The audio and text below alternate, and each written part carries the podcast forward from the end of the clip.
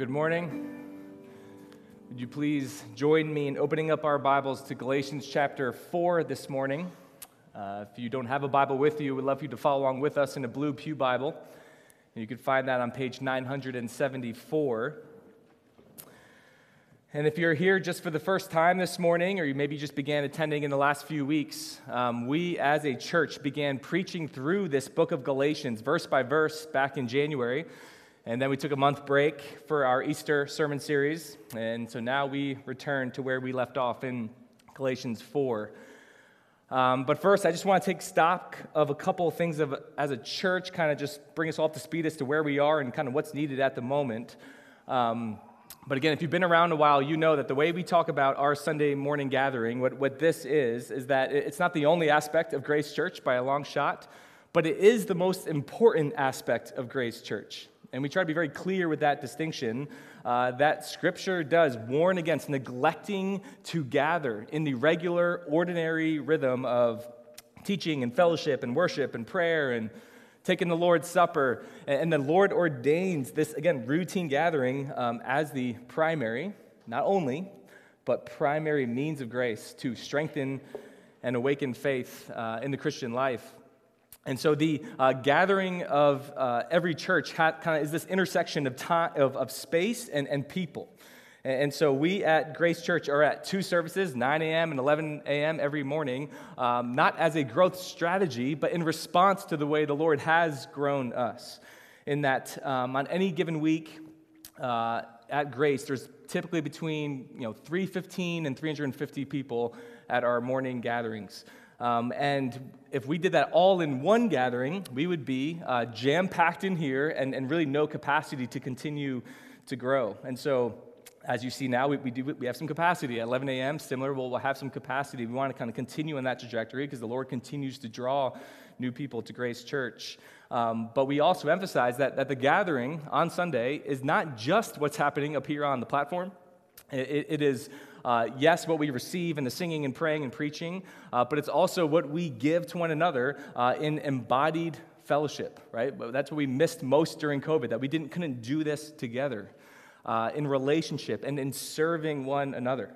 And so, what I have found, especially post COVID, and I don't know if we're post COVID, but at this point in COVID, um, the, the, the, those interactions that are kind of 30 seconds to a few minutes with a bunch of different people that you might not think in the moment that that's doing something in your life, but it very much is. Those, kind of meaningful, kind of quick hitting encouragement, uh, perseverance, embodied presence in the lives of others, and, um, and, and how it kind of looks practically for us each and every week to be a healthy church is that on any given Sunday, we have about 40 to 45 members who are serving in various capacities throughout the church, uh, from hospitality to worship to tech team, and then predominantly, well over half of those each week needed in our children's ministry between nursery and kids worship.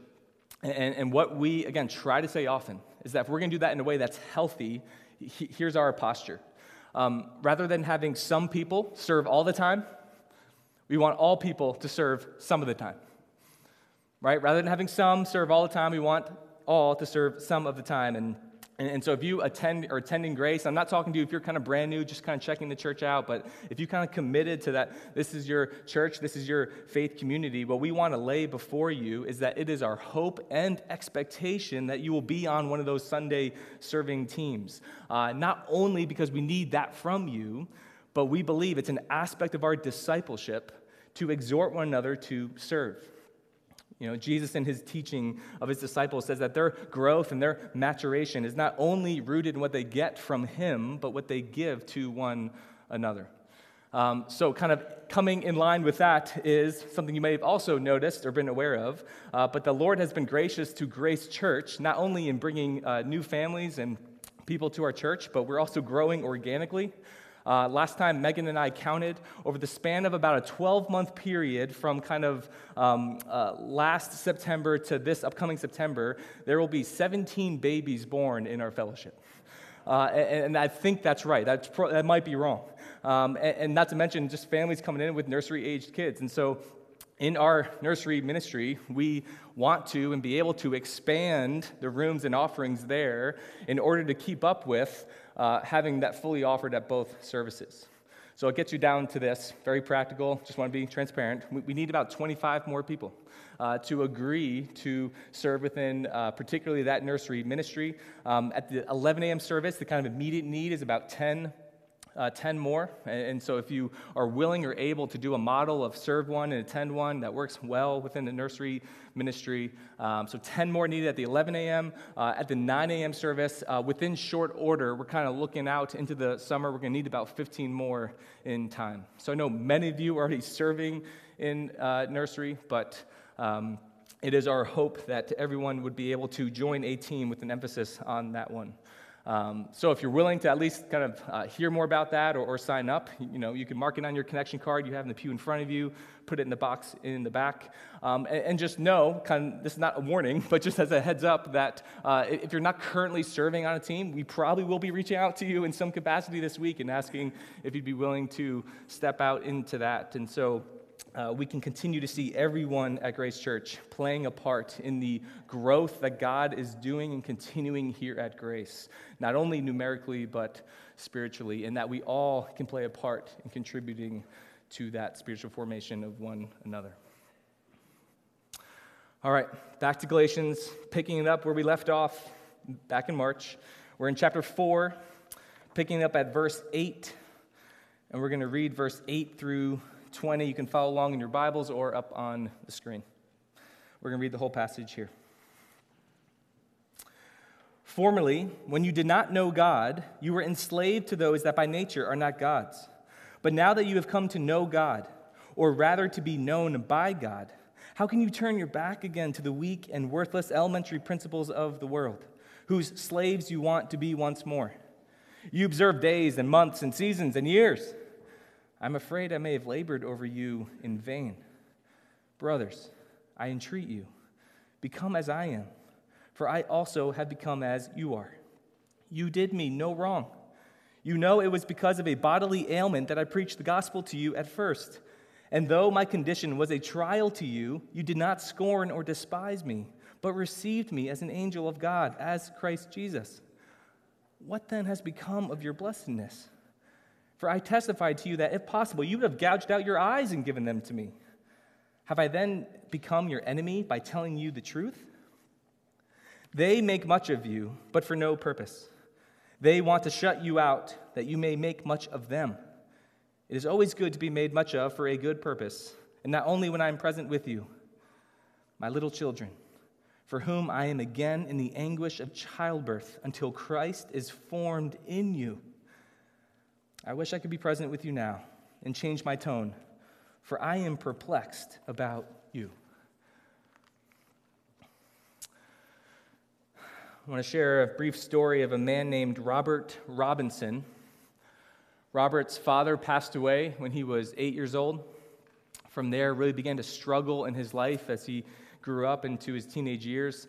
His mom tried a bunch of different things, tried to send him different kind of families and programs uh, to help. But nothing helped until, while staying with some family in London at age 17, Robert, by chance, heard the gospel preached by a guy named George Whitefield. And that put him on this path of searching in his own life. And then three years later, at age 20, Robert put his faith in Jesus Christ. And then he entered into ministry himself, had a growing, fruitful church, he was a pastor of a congregation that grew to over a thousand members. But then, seemingly abruptly, he fell away. He left his church, he left ministry, he seemed to abandon God altogether and continued to wrestle through these struggles that he had been experiencing ever since childhood. No one heard from Robert for years. And then he found himself riding in a stagecoach traveling through England with a woman who was humming a song. What song was she humming? We sang a version of it this morning. Come thou fount. Let me read that last verse. Oh, to grace, how great a debtor daily I'm constrained to be. Let thy goodness like a fetter bind my wandering heart to thee. Prone to wander, Lord, I feel it. Prone to leave the God I love. Here's my heart, Lord, take and seal it. Seal it for thy courts above. As the story goes, this woman turned to the others she was riding with in the stagecoach, asked if they had heard of that song. Robert Robinson said, quote, Ma'am, I am the unhappy man who wrote that song many years ago. Wrote it for his church on Easter Sunday, 1758. And I would give a thousand worlds, if I had them, if I could feel now as I felt then. The man who was who wrote, prone to wander, Lord, I feel it. Prone to leave the God I love, left the God he loved. It's not known that I'm aware of whether he ever did return to the Lord, but it sobers me every time I sing it of just how true those words are. Why do Christians veer off course? What are some of the underlying reasons that professing believers lose their affections for, begin to lose their zeal for the Lord that they once knew? Why are we prone to wander? What do we do about it we can see it in our own lives? What do we do about it when we can see it in the lives of those we love? I think these are some of the questions Paul is wrestling with as he is writing to this church in Galatia. It is a church he started, it's a church he entrusted to faithful men to lead. And then he heard reports of their turning their back on the gospel as they came under the influence of these false teachers. And so Paul sat down to write this letter. And above all, what we have seen and what we'll continue to see is he yearns to see this church walk in the power, walk in the freedom of what it is to be loved by their heavenly Father. And I think this passage is the part of the letter where we see the most pastoral heart and part of Paul. So here's how we're going to unpack what can be a kind of a thorny, tricky passage.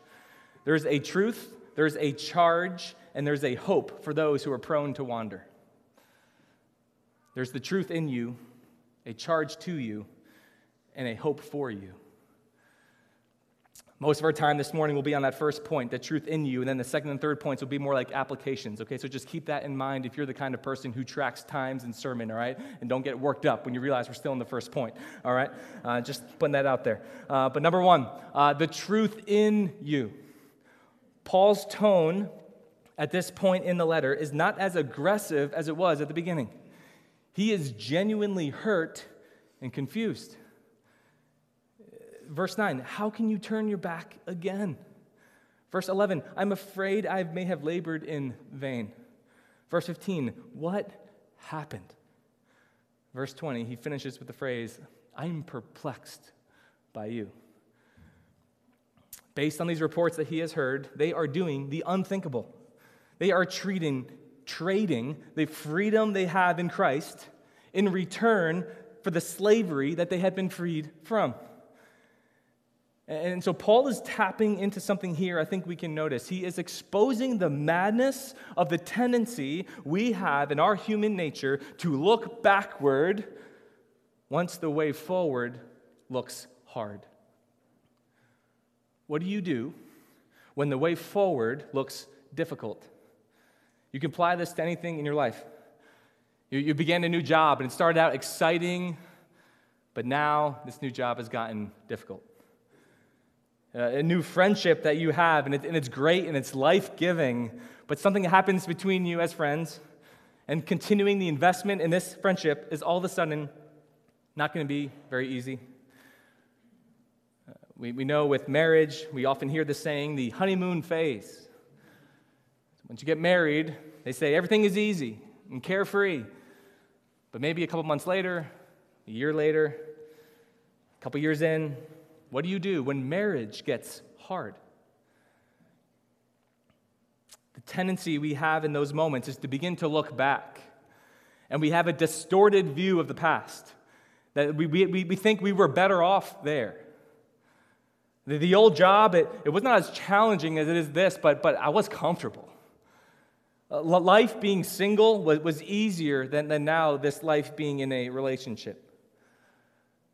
Well, why does that temptation exist? Why do we always seem to do that to some degree? What, what is actually getting distorted in those moments? I don't claim to have all the answers, but I think to some level it comes down to control and fear. That, that, that the past is enticing because we think we know what that path was about. Even if it wasn't great, had its shortcomings, we at least knew what to expect, and we liked that. The most glaring biblical example is in the book of Exodus. After the Israelites were saved from slavery in Egypt, they were brought into the wilderness on the journey to the promised land. And when things got difficult on that journey, hungry, or they heard about Pharaoh's army pursuing them, or they got to the edge of the promised land and saw the vast armies that were there, they would complain to Moses, Why did you bring us here? It would have been better if we stayed enslaved in Egypt. At least we knew what to expect. At least we had food. And Paul is calling this out in the Galatian church. Uh, remember, the majority of this church was Gentile, meaning they were non Jewish, not of Jewish background. They were rather of a pagan background. And so Paul says, You were enslaved to the gods with a little g. It wasn't the real God. You were kept in darkness. And it was by God's grace and through Paul's preaching that the Spirit awakened them to saving faith in Jesus Christ. And now, these false teachers that we've seen earlier in the letter, known as the Judaizers, they come in, they begin to rattle them, intimidate them, and tell them they need to convert to Jewish customs and outward signs such as circumcision, and that they're giving into this. Paul is saying they are deserting that saving faith. But pay attention here. Don't miss what Paul does here. He is saying to them if you give in to these Judaizers, your life will functionally be no different than when it was when you were enslaved to pagan gods. If you try to claim Jesus as your Savior, but also rely on works of the flesh for your salvation, it's a Jesus plus theology. Jesus, yes, but plus something else. Paul's saying you're still enslaved to the world. It's like you're pagan again. It just looks a little different on the surface. Brothers, you were rescued from that. Now you want to go back with a little religious makeover? Let, let, me try as best I can paint this with a modern example. If, as a believer today, you um, would say, or, or kind of you're functionally living that as if your religious activity, even what we would consider good activity, as the reason for your salvation, or even part of the reason of your salvation, Paul is saying you're lost. Do you know that? So you, you, you, could be in a few different Bible studies and committed to them. You could say a prayer before your meals with your family. You could give a portion of your income to the church and good causes. You could show up at the gathering consistently. But if your Christian life is this check the box list of religious activity where you do it to kind of keep God happy keep yourself in a good place. Maybe it just kind of makes you feel good. You feel more balanced emotionally when you go to church. Paul is saying that is no different in God's eyes than the actions of more than 1 billion Hindus who bow down to their gods, or the secular humanist in our day who finds inner peace through meditation and volunteering in their community. He's saying you're lost, you're still enslaved. In fact, it's even more dangerous than the Hindu or the humanist because you appear outwardly Christian, but you're inwardly lost. And you can fool yourself, you can fool others into thinking you're really saved. I think this is the enemy's most insidious scheme is to make people think they're Christians because of their religious activity and yet they are completely lost. I'd have to say that one of the most angst driven things about being a pastor is not the people who are wrestling with assurance or struggling with weak faith or skepticism or asking hard questions. That's actually encouraging to me in some ways. But the most angst driven part of pastoral ministry is the people who think they are Christians and they're not. Doing the right things outwardly, but with the wrong spirit inwardly. What is the difference between real faith and the appearance of faith? Look again at verse 9. But now that you have come to know God, or rather, to be known by God. Um, if, if, you're a member at Grace, I hope, in, I hope in some ways that phrase, that verse jumps off the page. That, that this verse, along with many others in the scripture, is the fuel for our vision at Grace to make disciples who know Jesus Christ and make him known. The Bible uses the phrase know or knowing God as far more than intellectual assent, far more than just knowing things about Him, but rather knowing God, as it's written in the scripture, is an intimate, it's a relational union with God. I think it's best captured in Jesus' own words during his prayer for his disciples just before he's arrested and crucified in John chapter 17, verse 3. He says, And this is eternal life, that they know you, the only true God, and Jesus Christ, whom you have sent. That was his final prayer before he was crucified. That when God is not simply this force that you know about, but a father whom you know as a son or a daughter that is the grounds for the necessary and vital activity that you do for the glory of God. So, this is doing the right things outwardly, studying your Bible and praying and gathering and being generous. Like, those are right things outwardly, done with the right spirit, inwardly, that you know God, that we live now out of this wellspring of God's love for us, not a dutiful obligation to kind of keep Him in our control or keep Him happy. So, why do Christians veer off course? Why, over time, can the affections get dimmed and run dry? One reason is that we either stop living out of the freedom of God's love for us and we start living as if God is one to just keep at bay and not be known by. Or we expose that we truly never did know him in that way at all. Do you know him? Serious. To know Him is to fully repent of relying on anything, else, anything outside of Him for salvation, even what you would call good things. But it's in Christ alone that we find salvation, restoration, and redemption.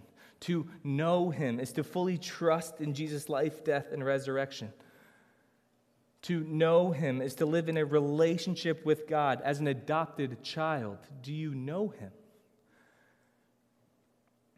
One of the reasons I'm so passionate about this is, is my own story and my own journey of faith. That, that, that through the means of grace and having faithful parents and growing up at a faithful church, this church, I placed my faith in Jesus Christ at a young age, like many of you have. And I do think I was truly saved. I do think I was fully justified by faith at a young age. It was a small, weak faith, but small, weak faith is still saving faith. But at some point, or many points, I stopped or slowed down in operating out of and living out of that faith. And my spiritual growth was stunted. And my faith became more about the outward actions that others were seeing as opposed to an inward affection for the Lord. And I did not pursue him, and therefore I did not mature in my knowledge of him and with him. And, and over time, and particularly in my story, when I got to college, my, my spiritual life spiraled as the lures of the flesh grew and began to crowd out and overpower weak faith. And the way I describe it is that I was a 20 year old physically in a six year old spiritual body. And God exposed that over a period of time, painful ways, a number of ways, all by His grace to fix my eyes upon him. And what I heard him saying was, Know me. Don't settle for knowing about me. Know me. And it changed everything. And outwardly, from that moment on, it might not have looked like a drastic change to those around me, but inwardly, I knew I would never be the same. I feel like that was the time in my journey that I began living as a son and not as a slave. And so I know him. And I will commit the rest of my life to pleading with people to not settle for knowing about him, but see the Lord's invitation to know him That is the truth in you that Paul wants to shine a spotlight on. Knowing God is the antidote to abandoning God. And now there's two kind of, we'll take it as applications from that truth. Number two, there's a charge to you. The charge is best seen in verse, chapter, verse 12. Your Bible's still open. He says, Brothers, I entreat you, become as I am, for I also have become as you are. And then through verses 12 through 18, again, it could be a tricky passage to parse out. We won't have time to kind of get deep into it. But Paul is basically saying, imitate me, not because of me, but because I am focused on imitating and pursuing Christ. Uh, he'll say something similar in other letters, I think more clearly, most clearly in his letter to a church in the city of Corinth, where he writes there in 1 Corinthians 11, verse 1 Be imitators of me as I am of Christ. Earlier in Galatians, he's already wrote, I have been crucified with Christ. It is no longer I who live, but Christ who lives in me. So you add this all up, and you see what Paul is saying. He's saying, Become as I am, be among me, for I am crucified with Christ, just like I proclaimed to you when I was with you. And then he goes on to say, Hey, if you're looking backward, while you're looking backward, look at this. Remember this. That time that I first came among you, preaching Christ and Him crucified. And it's a little cryptic here, but Paul alludes to a bodily ailment he, was, he had when he first came to Galatia. We're not told clearly what it was. It could have been literally uh, something with his eyes um, or, or, a slight ailment related to his sight, because in verse 10 he says, You would have gouged out your eyes and given them to me if you could.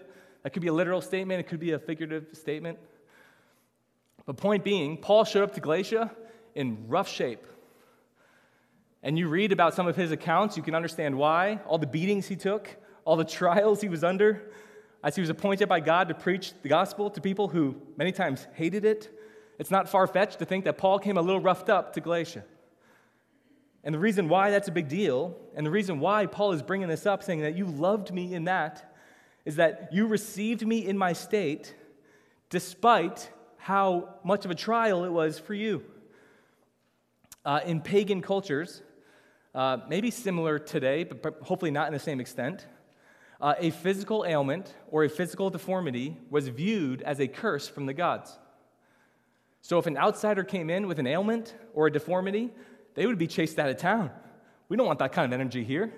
We don't want that kind of person here. You got to leave. He says, You didn't do that. I came preaching the gospel, and you bore the cost of being persecuted because the Spirit did a work in you. And Paul's like, That was incredible. Paul's like, I still remember that. I'll never forget that. You persevered through trial then, which is why he's so hurt now. Why are you now not clinging to Christ when you did then? You can kind of hear his confusion. You can hear the pain in his voice. What happened. And then Paul zeroes in on, I think, one of, if not the biggest reasons, verse 17. They make much of you, but for no good purpose. They want to shut you out, that you make much of them. Who's the they in verse 17? It is these false teachers that we've been hearing and speaking of, Paul has been writing about those who have drawn the church away from the gospel back into enslavement with a religious makeover. Those who said you need to do certain works to be saved, in this case, related to Jewish customs and traditions. And so here is another reason why we still today see Christians veer off course. I think one, if not the biggest reasons. Why people lose their affections or zeal for the Lord is that they place themselves under the harmful influence and teaching of those who do not love Christ. They place themselves under the harmful influence and or teaching of those who do not love Christ. To put it plainly, they begin to imitate the wrong kind of people. Imitation of self centered people as opposed to Christ centered people. It always seems harmless at first, it always tends to start small. But over time, those outside of Christ get an outsized influence in your life. and they begin to draw you away from Christ to something else. Every person I have known who at one time was on fire for the Lord and then dropped off had this as part of the process.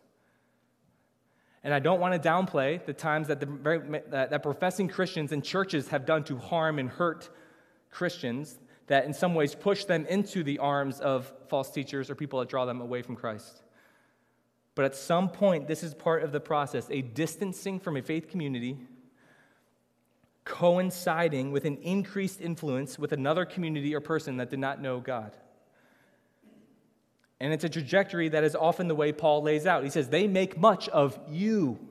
They flatter you. They tell you implicitly or explicitly how much better off you'll be if you distance yourself from the community and the truth that you clung to. And over time, the distance gets further, the questions grow bigger, the doubt is greater, the affections for the Lord is weaker, and the interest in the God that they used to claim, the faith community they used to be a part of, becomes untenable at a certain point, and they walk away. So, Paul is saying, take a hard look at those influences in your life. They make much of you, but then they will eventually shut you out so that you make much of them. It's a game of cat and mouse where they're giving you what you think you want and pouring into you. They're only in time taking from you and want something from you. And we'll see for the rest of the letter, Paul will expose them again and again. Provide evidence to his claim that these teachers are out for themselves, not for the church, not for the glory of God. And the question for us to apply this to our lives are who are the most influential people in your life today? If you were to make a list, these three, four, five people are the most influential in your life today. Who's on that list? Who do you subconsciously find yourself trying to imitate in your life? Let's be honest, we're all imitators. We all imitate someone or a mashed up version of a few people. But we all have our eyes on those we want to be like and grow into. There's no such thing as a true original. We're all imitators of others. The question is who's at the top? Do the people you seek to imitate most make you look more like Christ or less? Do they love Christ? We are called to have relationships with all kinds of people we're, in a sense, called to all people to pursue those that, even at times, have little in common with us, particularly those in the world who don't have a relationship with God. We're called to cultivate, love, serve them. But who is most influential in your life? Who is forming you today? Which leads to number three, and we'll close with this. We've seen a truth in you, we've seen a, tr- a charge to you, and now, finally, Paul's hope for you. Verse 19 My little children, for whom I am again in the anguish of childbirth until Christ is formed in you. If you're an underliner in your Bible, underline verse 19, because it's again part of a tricky passage that I think just often gets lost, but this is a monumental verse for the church today. This is the hope for every Christian in this church in this country, across this world, that over time Christ would increasingly be formed in us. He is the mold, we are the clay. And this is why I think it is Paul at his most pastoral, perhaps more than anywhere else in his letters. He goes from addressing them as brothers to this endearing term, my little children. This is the agony of a pastor. Martin Luther says on this verse that this is Paul's tears in writing. And again, at Grace Church, this verse has an outsized importance amongst our leadership and our elders. Uh, every year since I became the senior pastor, we read and study and have a meeting dedicated to prayer for the church based on Galatians 4 19.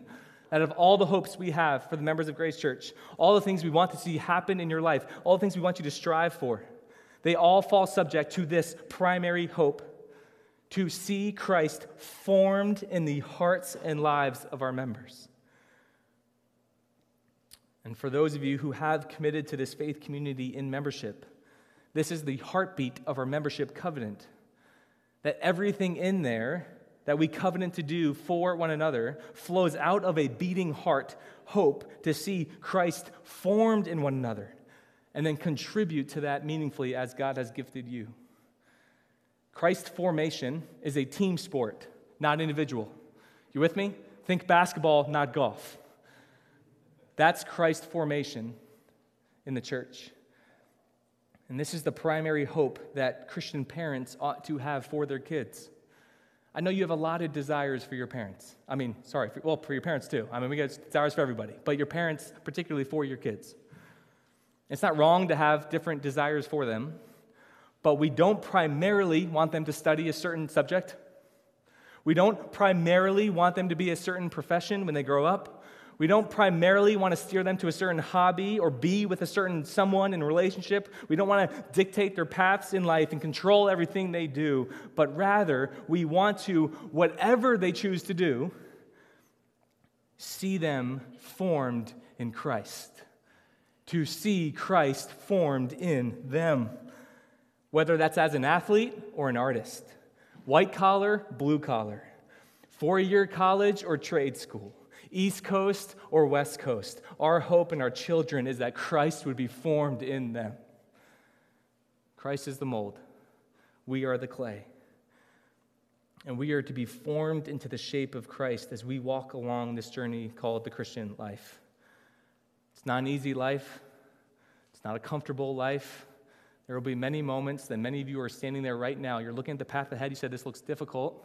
This looks hard but it will be a life modeled after, empowered by the God of the universe, the God who we know, who we are known by, the God who will reign as king over all things for all time. That God is formed in you.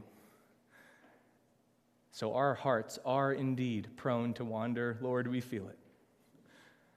But we trust that He will be faithful and bonding, binding our wandering hearts to Thee. Let's pray.